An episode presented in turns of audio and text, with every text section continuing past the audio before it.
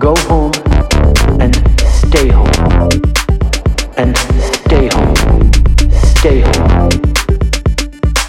WFH mode. Welcome back to another exciting edition of the work from home edition of our podcast. Today I'm really excited because we've got not one, not two, but three people joining us. We've got from our strategy team, Julie and Marguerite. Say hi. Hi. Hi. And of course, my faithful partner in crime, in business, in life, Sandy. Give us a hi. Hey there. Or, or a patented Sandy Fleischer. Hey there. So, you know, we started this work from home mode podcast to deal with one thing that was happening in our world, being COVID 19.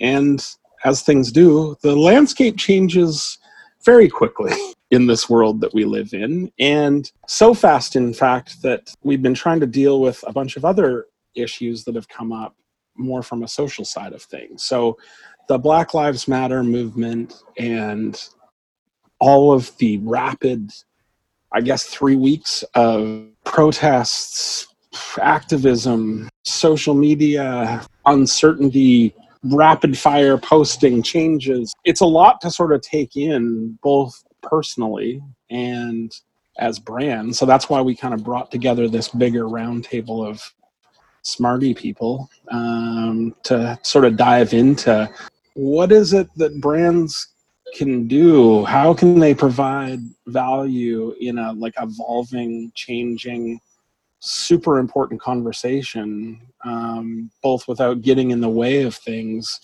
and also like making sure that that we can get to a place where it seems that and, and maybe this is where I'll, I'll, I'll formulate an actual question but it, it seems like we're going so fast that now we're going from more of an awareness play of activism to a place of action. So maybe like the first question to the group, how is everyone dealing with this, you know, both personally and, and kind of how they describe kind of what's happening right now. I'll jump in. Yeah, I mean, personally, it has been a uh, a really educationally focused experience for me you know putting my ego aside and and unlearning some behaviors and learning some new behaviors. Because obviously you know we work very closely with our clients on directing them as to what they should be saying in the world of social media. And so we need to be you know on top of things as much as possible uh, as a person. So we're directing our clients in, in the best way forward uh, for them and for their business. It's almost a, a godsend to have to like deal with it first, like almost from an impartial third party place for clients. And then you've kind of worked out a bunch of things for yourself because you're you're in the moment. It's really interesting. What about you, Marguerite?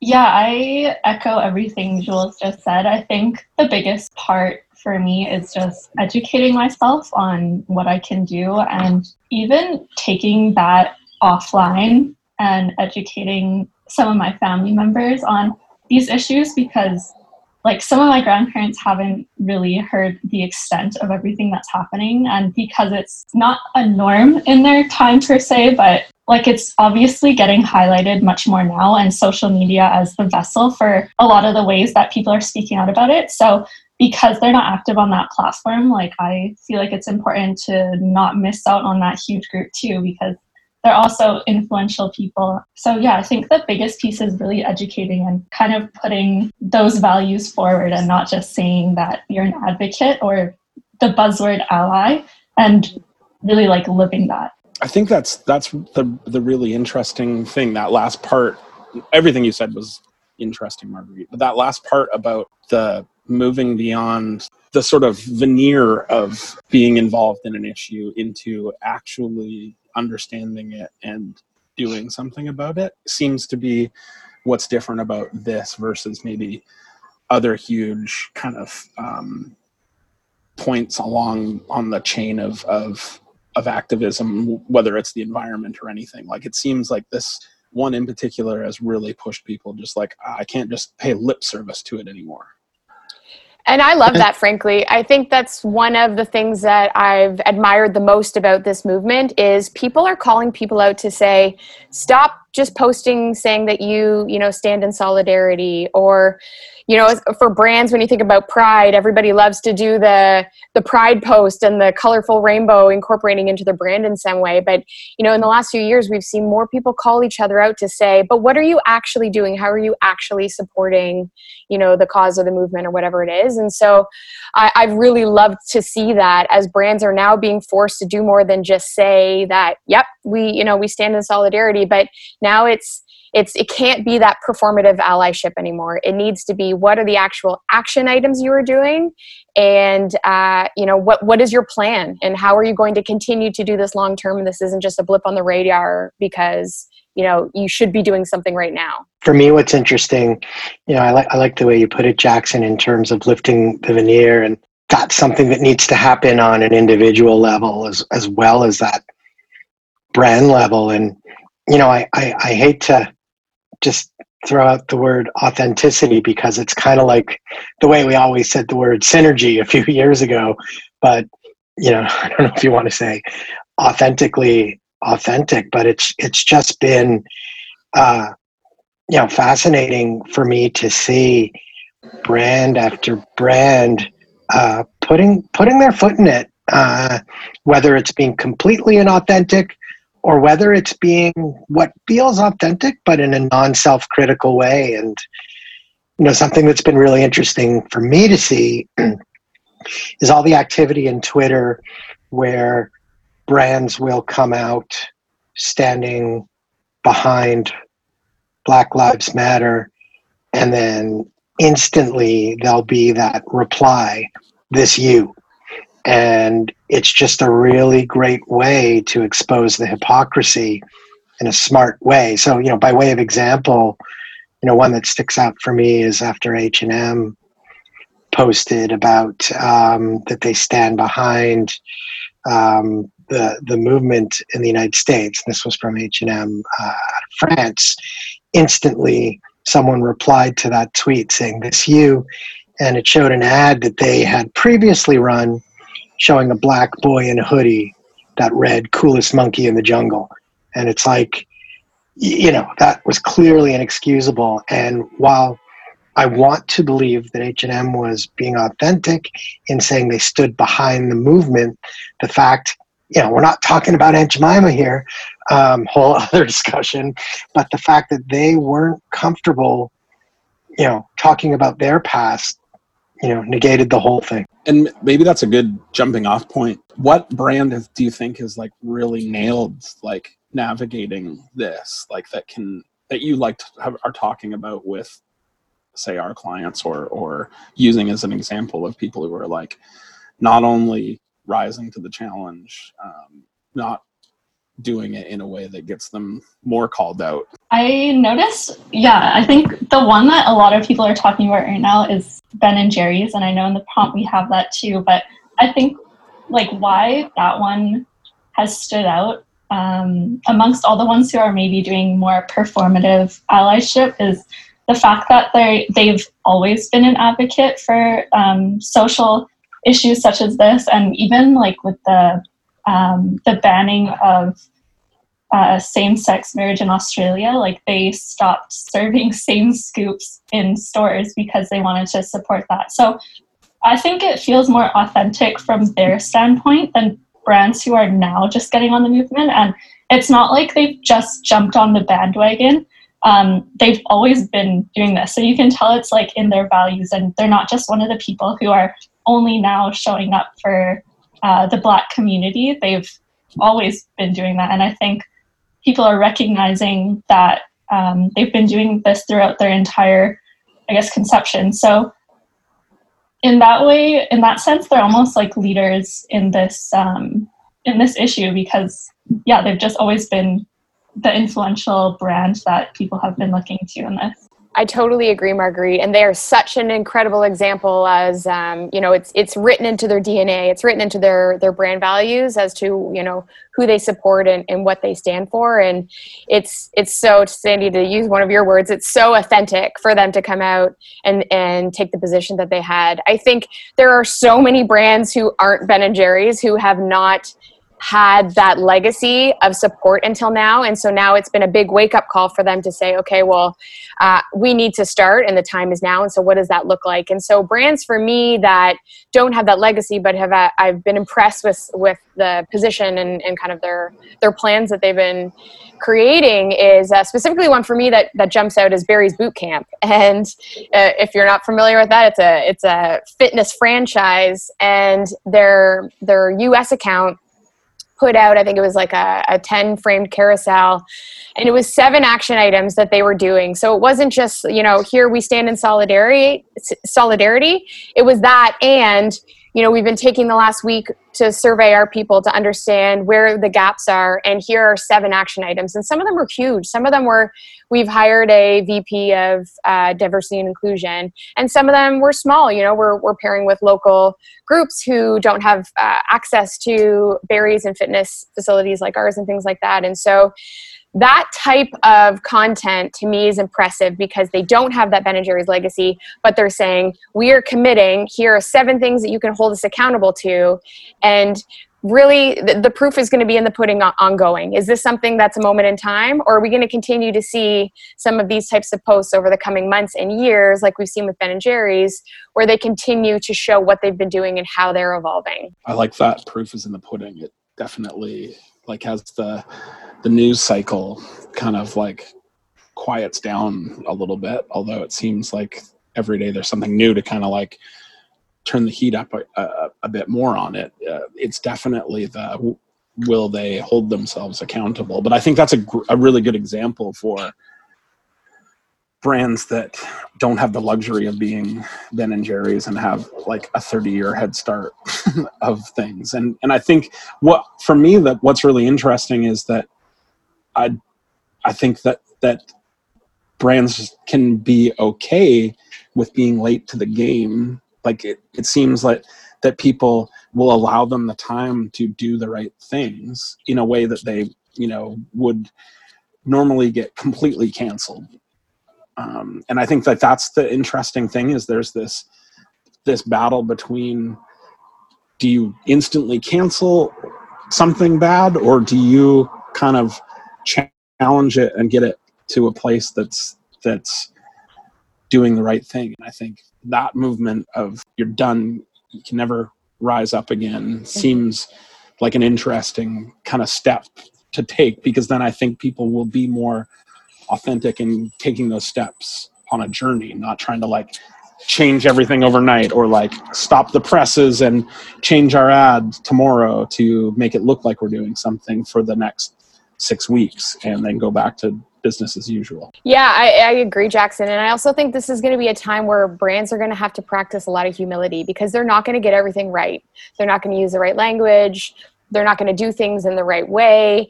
And they're going to get called out for it. I mean we've been we've seen it happen in the last three weeks. And so right now is going to be a really key moment for brands in how they handle that. Do they pause? Do they listen? Do they unlearn? Re-educate and you know acknowledge that maybe that they were wrong in, in their approach and, and pivot. So i think now is a time for all egos to be put aside and brands need to really listen and and learn and be open to being called out and be open to changing it and being better. Yeah. I think like when sandy kind of alluded to it but mm-hmm. you know seeing you know a company as big as pepsico moving to rebrand off like a whole thing that's been around for 123 years um, based on this is that's a, that's a huge change in the world. Like, it's pancake mix. Does do, do people really think that much about it? But the the fact that they're just like, no, by the end of the year, it's going to be a different brand, which that's that's a big thing. Maybe this speaks to my personality, but honestly, I've been focusing more on the brands that have really been messing things up. And, you know, I one that just popped into my mind when we were talking about the positive side of fitness brands is uh, you know it's been interesting to see how CrossFit has so quickly and deservedly tumbled. You know, and to me, it's an example of from everything I've read, because because clearly, if you could see me, you'd know I'm not part of the CrossFit world.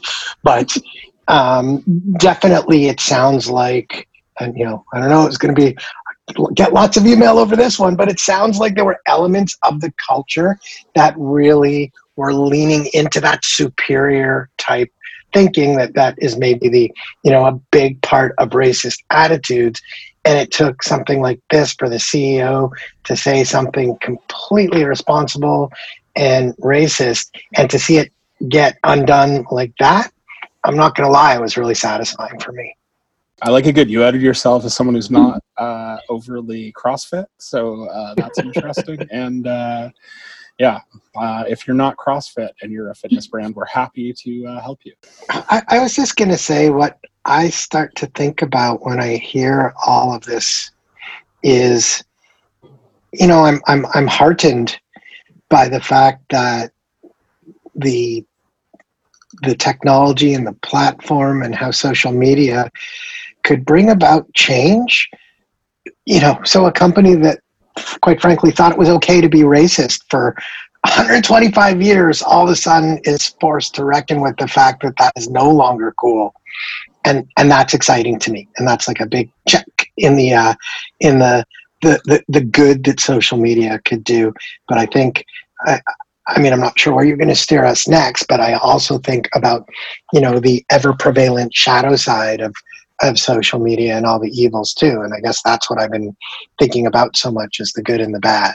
Yeah, I, I think keeping on or kind of morphing the discussion into social media is an interesting place because I think I maybe this is a question for Jules um, specifically, um, but I can't imagine like another three week period where there's been so many like things that brands have to take on like from the the kind of spike of the movement to like um, blackout tuesday to um, these kind of next phases of, of of things. Like this this three weeks has been intense. Like there's probably a lot of stressed out social media strategists and managers out in north america currently. But maybe i'd love your perspective on like what's what what are the lessons for, from the last three weeks that kind of will persist and what things do you think will just be things that we won't be talking about in six months or a year? Yeah, I think the, the last three weeks have been so fascinating to witness on social because, you know, it's, uh, you've seen people who've been posting business as usual, and I've seen some of those people get called out because they're not addressing, you know, what's going on right now. And it's, uh, it's blind, blind social media posting is what I call it, or, or just scheduling content and, and not being mindful of what's going on. Uh, and then you know it's been obviously instagram specifically has been kind of the number one platform for sharing and educating and that's personally as just a, a consumer of content not even as a social media strategist but just as a consumer of content it's been so interesting for me. That's where i've done the majority of my learning from what people have shared and uh, the types of you know whether it's quotes or resources or places to donate you know a, a lot of that learning and frankly unlearning I, I keep kind of harboring on that point because I think that there's so many things that we, words that we say or, or ways that we act that we've had to actually take pause, realize, and unlearn those things and kind of relearn the, the correct behavior. And so all of that has been all of that sharing and educating has really been happening in the social media space so it's been fascinating to see how brands have been participating and you've also probably noticed the social media aesthetic or sorry i should say more specifically the instagram aesthetic has kind of gone out the door in the last three weeks which you know for brands that are so mindful of every post and filter and everything that they put on their feed uh, you know it's it's very word focused. You've seen loads of posts that are just you know people writing notes in their iphone and posting that as, as a feed post. And so the the message has taken the prominence over the visual and i love that because it's really forced us to uh, you know not worry about the pretty pictures but think about the content and the value in that content as well and then the kind of your last point jackson around how will this change or what will this look like i think i saw something in one of the uh, on instagram where someone was saying you know at what point can we go back to our regular aesthetic? And you know the answer to that is well we, we shouldn't right? This is this is one of those massive disruptors uh, arguably you could say like the iphone disrupted the market. This is a disruptor that is forcing everyone to take a pause and reevaluate their strategy, their visuals, their behavior, um, what their feed looks like. Is there any diversity in their feed? Things like that. So, I don't think that people. I don't think people should go back to what they were doing. I think this is a disruptor that will allow everyone to evaluate and uh, reposition and possibly pivot their their strategies ongoing when it comes to content and social. I really like the piece where you mentioned like the aesthetic about Instagram because I've read a lot of articles from um, the Black community, and they said they recognize how people have good intentions when they post those title cards or um, TikTok dances with the hashtag Black Lives Matter or the watercolor Black Lives Matter signs, but that's not really doing anything to help out people on the ground. So it's interesting when you look at like all the content from the protests that are happening around the world and even in Vancouver. Um, you'll see there's a lot of young people who are putting their actual bodies out there and standing up to the police, and they're the ones on the front line. Um, so I think, yeah, that that was a huge wake up call. I think for a lot of people, um, especially brands, because the fact that younger groups are willing to actually be the ones out there and fighting, the least that brands could do is do something beyond making a post or a title card or donating funds. Like they should go above and beyond everything that they can because they have so much power. Um, and yeah, I totally agree. The aesthetic of Instagram is is not what's important right now, and I don't think it's going to resume for quite a while. It's it, it's interesting on the aesthetic because because I've noticed there is a dichotomy between what's happening in stories and what's happening in the feed itself. Like in a lot of you know so-called influencers there definitely was a pattern in their their last three posts that was like black square educational post back to normal. But in their stories they're definitely much more engaged but but it feels like there is like a like a bit of like a, a hesitation to break the aesthetic versus like people are willing to put anything in stories and it's messier and it's easier to share other people's stuff which i've that's what i've found like whether it's i hope i can i can out myself as being someone who follows marguerite as a as a, one of her bosses but uh i found like like getting following some of our staff have been like more valuable to me in terms of their stories and the resources that they're sharing opening myself up to different perspectives that may not come across my feed which to be honest like most of my feed was about travel. So like most of my follows are about travel. So the content i get even throughout this has been not necessarily indicative of like people going hardcore into you know posting about this a lot. Like they they're they've been holding back a lot of the, the accounts that i follow. But it's it's it's just really interesting how how a platform can dictate the behavior so much. And we're like broken records on it with our with clients saying like you can't post the same thing here and there. And then when you see something like this it, it totally is a brilliant case study to be like this is why the feed is completely different from stories. And those those lessons that we bang our we bang the table in boardrooms remember boardrooms when we used to like go to those? Uh, definitely definitely all rings true now when you see things like sort of play out in real time yeah, and I think, you know, again, specifically focusing on Instagram, I think the feed is a great place if you want to launch a discussion, right? Because you're able to uh, have people comment and, and comment back to them, and then people jump in and, and become part of that discussion. So I think if you have something that is worthy, is discussion worthy, or that's kind of one of the the goals of, of that post, then the feed is a great place to put it. I think the reason we're seeing so many things in stories is because stories is a is a fantastic place to share first of all things that are in the moment so anything sort of real time but also to share other people's content and so you might not necessarily want to share someone else's you know video or whatever that is in your feed because it's maybe it's not it's not you.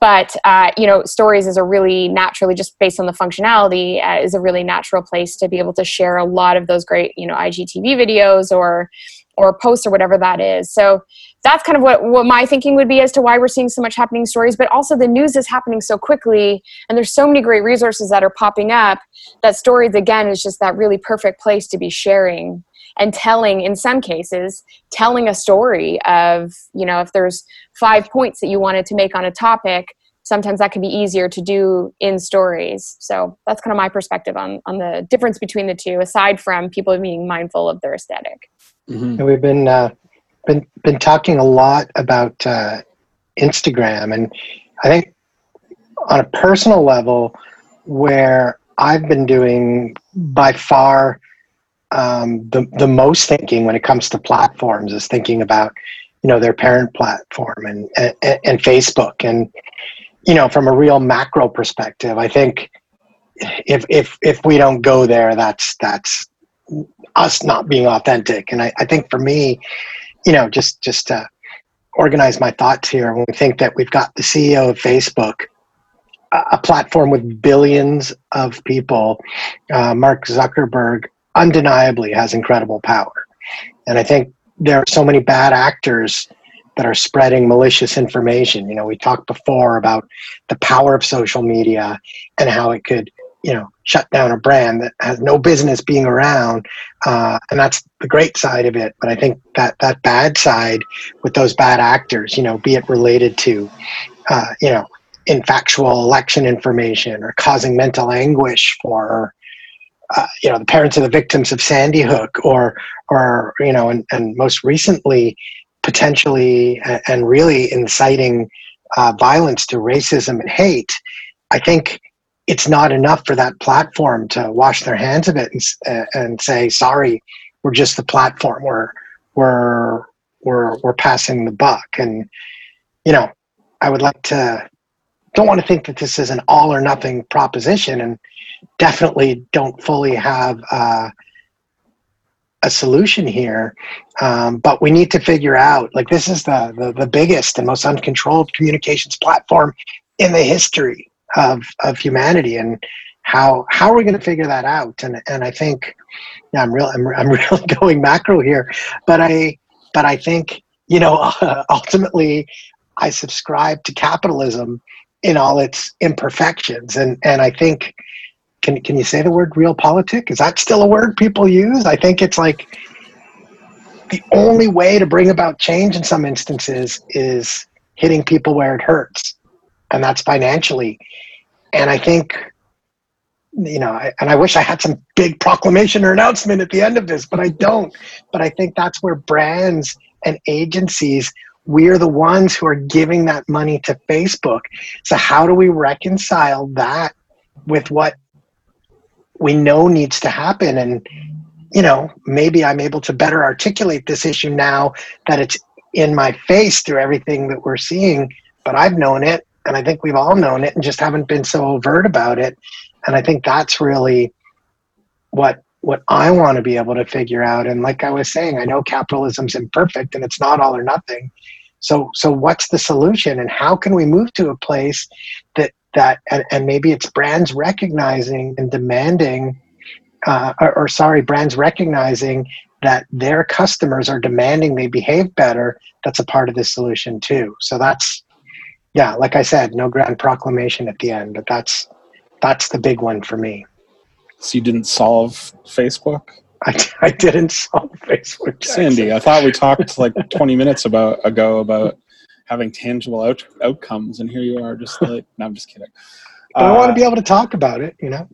yeah no i think it I, that's what what's interesting we've come to like the three weeks and now like there's a whole new part of the uh, the next thing we have to move on to is like facebook and and what our brand's going to do about it and boycotts for july and Mhm. it, it it's just a a never um the three weeks that we've had is just going to keep going with new kind of things that brands are going to have to deal with so they need to start moving the the pieces into place to like continually work on these sort of things and not go back to a world where it's just business as usual while recognizing i think sandy i too will come out uh, as pro-capitalist in this podcast uh, the the other part about all of this is that that small businesses to large businesses are under immense pressure to get back to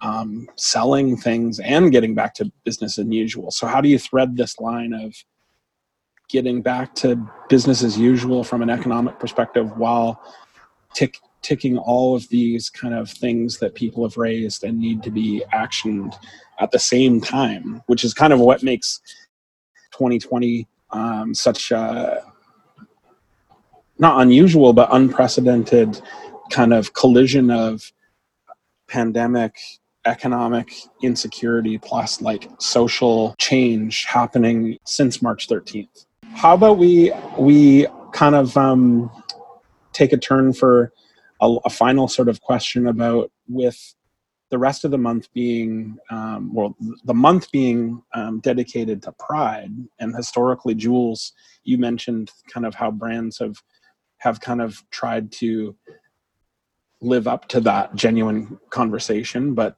maybe they haven't. How can how can brands kind of navigate the the the rest of, of pride um, in a place where there's not going to be traditional things like parades or um, physical events um, and how can can that kind of jump into the conversation without taking away from um, the immediate kind of black lives matter stuff in a way that that brands have to do a lot of, of work? What do you what do you what, what's your exit um, advice for brands on pride and moving forward. To be honest I, I think it's the same as black lives matter. I think it's just it's another marginalized group that they want to see more than just a statement of support. They want to see action and you know whatever whatever that action looks like you know each brand needs to make that decision and and stand for something and show how they are continuing to, continuing to stand for something or in some cases not standing for something right? Not standing for inequality and injustices and things like that. So i think if there's one there's many things that will come out of these movements but i think you know one of them is that people more than ever are going to be more mindful of the brands that they're giving their money to. So people are going to want to start more than ever aligning their wallet to their values. And the brands that stand up and show, you know, uh, that they not only, you know, stand in solidarity with some of these movements, but also uh, have an action plan to continue to do so, I think they will be in a better position long term because people will want to support those types of brands who stand for something. And so i really don't see pride any differently than than black lives matter. And i think that people need to continue to use in the absence of being able to physically do things together like parades uh, then they have to be more creative and come up with other ways that they are supporting these marginalized groups long term. And i don't think like speaking about pride and speaking about black black lives matter have to be like exclusive events. Social media is becomes such a vessel for this information is because as we all know major news outlets often write for an angle or write for the biggest flashiest headline to get the most readers. But social media it's like you or i can write anything we want. It's our raw thoughts and emotions. Like people who are actually dealing with these issues uh, in their everyday life, this is where they go to, and this is where you can hear their actual thoughts. Um, and we've also seen with the Black Lives Matter movement, like the protests were organized on social media by younger groups, and I think going forward, it's it's definitely going to take more shape in getting that active support um, and really rallying behind it. And like even now, I've I've seen a bunch of different posts that are also highlighting not only the Black Lives Matter movement, but um, the crisis in Yemen right now and other issues that are happening around the world, the slave trade in Libya, like that. There are so many other things that people don't know. And I think because social media has taken such a stance in um, conveying these different issues, I don't see it going away um, anytime soon. Um, and some advice for uh, not my words, but old people is Well done, well done. is I, I think just take a look at social media and follow channels that you usually wouldn't follow. Um, don't just look within your own groups. Like I know the Explore feed also its algorithm is set up to cater to what you show, but if you just look outside a little bit more and um, outside of the groups that you normally follow, um, that's a huge influence too. I think um, for for the organization that I'm on, um, Yarrow, we focus on another marginalized group, um, Indigenous and Chinese immigrants in Vancouver, and we've also had to kind of look internally and realize like that's not what we should focus on right now. Like we also have to kind of not put it on pause, but speak more about the issue that's happening right now around the Black communities and supporting local communities um, in Vancouver, like Hogan's Alley. Yeah, that's that's basically my point. Is just look beyond like what you do in your own little circle and kind of push beyond and and see what everybody else is saying because social media is so raw and oftentimes emotional if you read the comment section. I like that. That's why I'm following you.